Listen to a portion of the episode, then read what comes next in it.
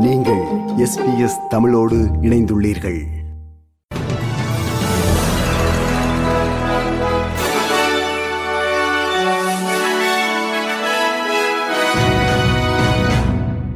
நேர்கள் அனைவருக்கும் வணக்கம். இன்று மார்ச் மாதம் இரண்டாம் தேதி வியாழக்கிழமை. ஆஸ்திரேலிய செய்திகள் வாசிப்பவர் செல்வி. நாட்டின் வாழ்க்கை செலவு நெருக்கடியை தணிக்க ஆஸ்திரேலிய விவசாய விசாவை மீண்டும் நடைமுறைப்படுத்துமாறு நேஷனல்ஸ் கட்சி தலைவர் லேபர் அரசிற்கு அழைப்பு விடுத்துள்ளார். கடந்த ஆண்டில் உணவு மற்றும் மது அல்லாத பானங்களின் விலை எட்டு சதவீதம் உயர்ந்துள்ளதாக ஆஸ்திரேலிய புள்ளியியல் அலுவலகம் தெரிவித்ததை அடுத்து நேஷனல்ஸ் கட்சி தலைவரின் அழைப்பு வெளிவந்துள்ளது. கிராமப்புற மற்றும் பிராந்திய பகுதிகளில் உள்ள தொழிலாளர் இடைவெளியை நிரப்புவதற்காக திமோர் லெஸ்டே மற்றும் பசிபிக் பகுதிகளை சேர்ந்தவர்களுக்கு வேலைகளை வழங்குவதற்காக தற்போது பசிபிக் ஆஸ்திரேலியா லேபர் மொபைலிட்டி திட்டம் அறிமுகமாகியுள்ளது. தென்கிழக்கு ஆசிய நாடுகளின் கூட்டமைப்பை சேர்ந்தவர்களின் உதவி விவசாயிகளிடம் நிலவும் தொழிலாளர்கள் பற்றாக்குறையை தீர்த்து குடியேற்றவாசிகளின் எண்ணிக்கையை அதிகரிக்கும் என நேஷனல்ஸ் கட்சி தலைவர் டேவிட் லிட்டில் ப்ரவுட் தெரிவித்தார். The Albanese government needs to admit they've got it wrong, that they need to bring in ASEAN workers to fill the void, to fill those 172,000 vacancies. And if they don't, then Australians will continue to pay more.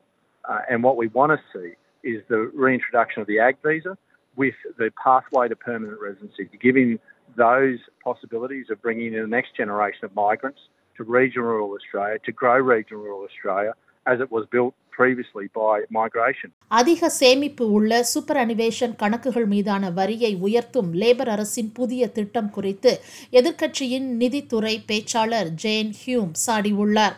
இரண்டாயிரத்தி இருபத்தி ஐந்து இருபத்தி ஆறு நிதியாண்டு முதல் மூன்று million டாலர்களுக்கு மேல் இருப்பு வைத்துள்ள சூப்பர் அனிவேஷன் கணக்குகளின் தற்போதைய வரி விகிதத்தை முப்பது சதவீதமாக இரட்டிப்பாக்கும் புதிய திட்டத்தை கடந்த செவ்வாய்க்கிழமை பிரதமர் மற்றும் கருவூல காப்பாளர் இருவரும் இணைந்து அறிவித்தனர். இது சுமார் எண்பதாயிரம் ஆஸ்திரேலியர்களை பாதிக்கும் மற்றும் முதல் முழு ஆண்டில் இரண்டு பில்லியன் டாலர்கள் வரி திரட்டப்படும் எனவும் எதிர்பார்க்கப்படுகிறது. இம்மாற்றங்கள் பல ஆண்டுகள் மக்களை பாதிக்கக்கூடும் என எதிர்க்கட்சியின் நிதித்துறை பேச்சாளர் ஜேன் ஹியூம் சேனல் நைனிடம் கூறினார். Obviously, this is a broken promise. It was a lie. The government said uh, before the election that they weren't going to make any changes to taxes, that they weren't going to make any changes to superannuation. Last this week, we saw a complete backflip. Now, I know there's not a lot of sympathy out there for people with balances more, for more than three million, but this is an index. It will capture far more people than they're anticipating now.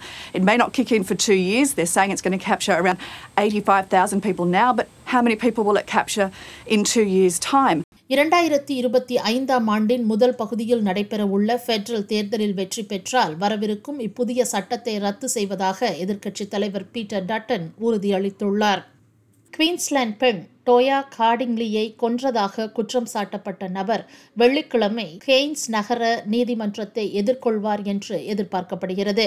முப்பத்தி எட்டு வயதான சந்தேக நபரான ராஜ் விந்தர் சிங் டெல்லியின் தீகார் சிலையிலிருந்து ஏழு police அதிகாரிகள் பாதுகாப்புடன் Australia அழைத்து வரப்பட்டு தற்போது அவர் விக்டோரியாவிலிருந்து குவீன்ஸ்லாண்டிற்கு அழைத்து செல்லப்பட்டுள்ளார் மேலும் அவர் மீது குற்றம் பதியப்படும் என்று எதிர்பார்க்கப்படுகிறது.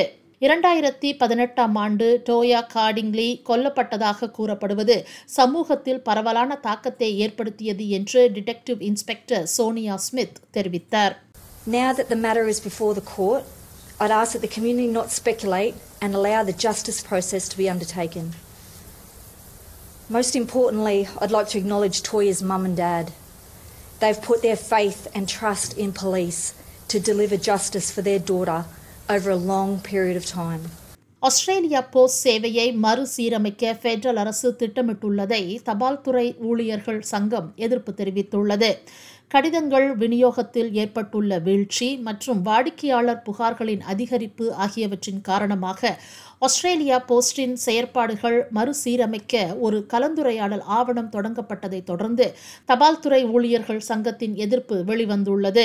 தேசிய அஞ்சல் சேவையை பொருளாதார வளர்ச்சியின் குறிப்பிடத்தக்க உந்துதலாக வைத்திருக்க விதிமுறைகளை திருத்துவதற்கு தகவல் தொடர்பு அமைச்சர் மிச்சல் ரோலன் மற்றும் ஆஸ்திரேலியா போஸ்டின் தலைமை நிர்வாக அதிகாரி போல் கிரஹம் ஆகியோர் ஆதரவளித்துள்ளனர் ஆனால் தபால் சேவையில் ஏற்படும் மாற்றங்கள் சமூகத்தின் முன்னேற்றமாக இருக்க வேண்டும் என்று தான் நம்புவதாக தகவல் தொடர்பு தொழிலாளர் சங்கத்தின் தேசிய தலைவர் ஷேன் மர்ஃபி தெரிவித்தார் Ensuring our posties to, to continue to deliver five days a week will allow Australia Post to continue grow, to grow their parcel deliveries capability to our communities.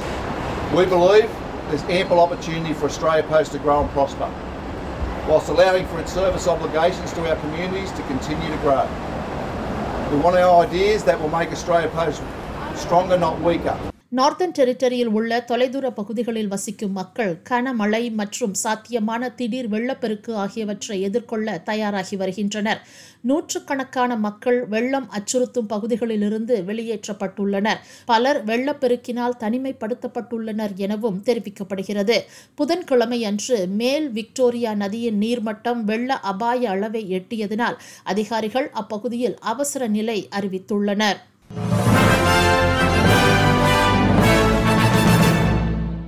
இனி இன்றைய நாணய மாற்று நிலவரத்தை பார்ப்போம். ஒரு ஆஸ்திரேலிய டாலர் அறுபத்தி ஏழு அமெரிக்க சதங்கள் இருநூற்றி முப்பத்தி இரண்டு இலங்கை ரூபாய் நாற்பத்தி நான்கு சதங்கள் ஐம்பத்தி ஐந்து இந்திய ரூபாய் அறுபது காசுகள் தொண்ணூறு சிங்கப்பூர் சதங்கள் மூன்று புள்ளி பூஜ்ஜியம் ஒன்று மலேசிய ரிங்கெட்.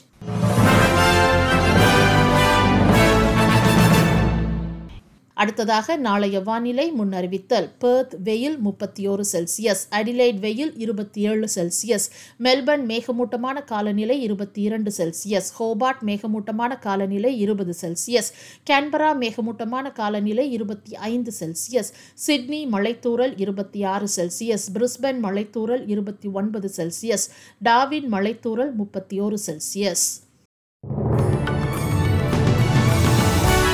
இத்துடன் எஸ்பிஎஸ் தமிழ் ஒலிபரப்பு வழங்கிய ஆஸ்திரேலிய செய்திகள் நிறைவு பெறுகின்றன.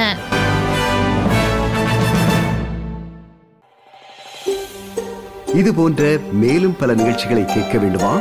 Apple podcast Google podcast Spotify என்று பாட்காஸ்ட் கிடைக்கும் பல வழிகளில் நீங்கள் நிகழ்ச்சிகளை கேட்கலாம்.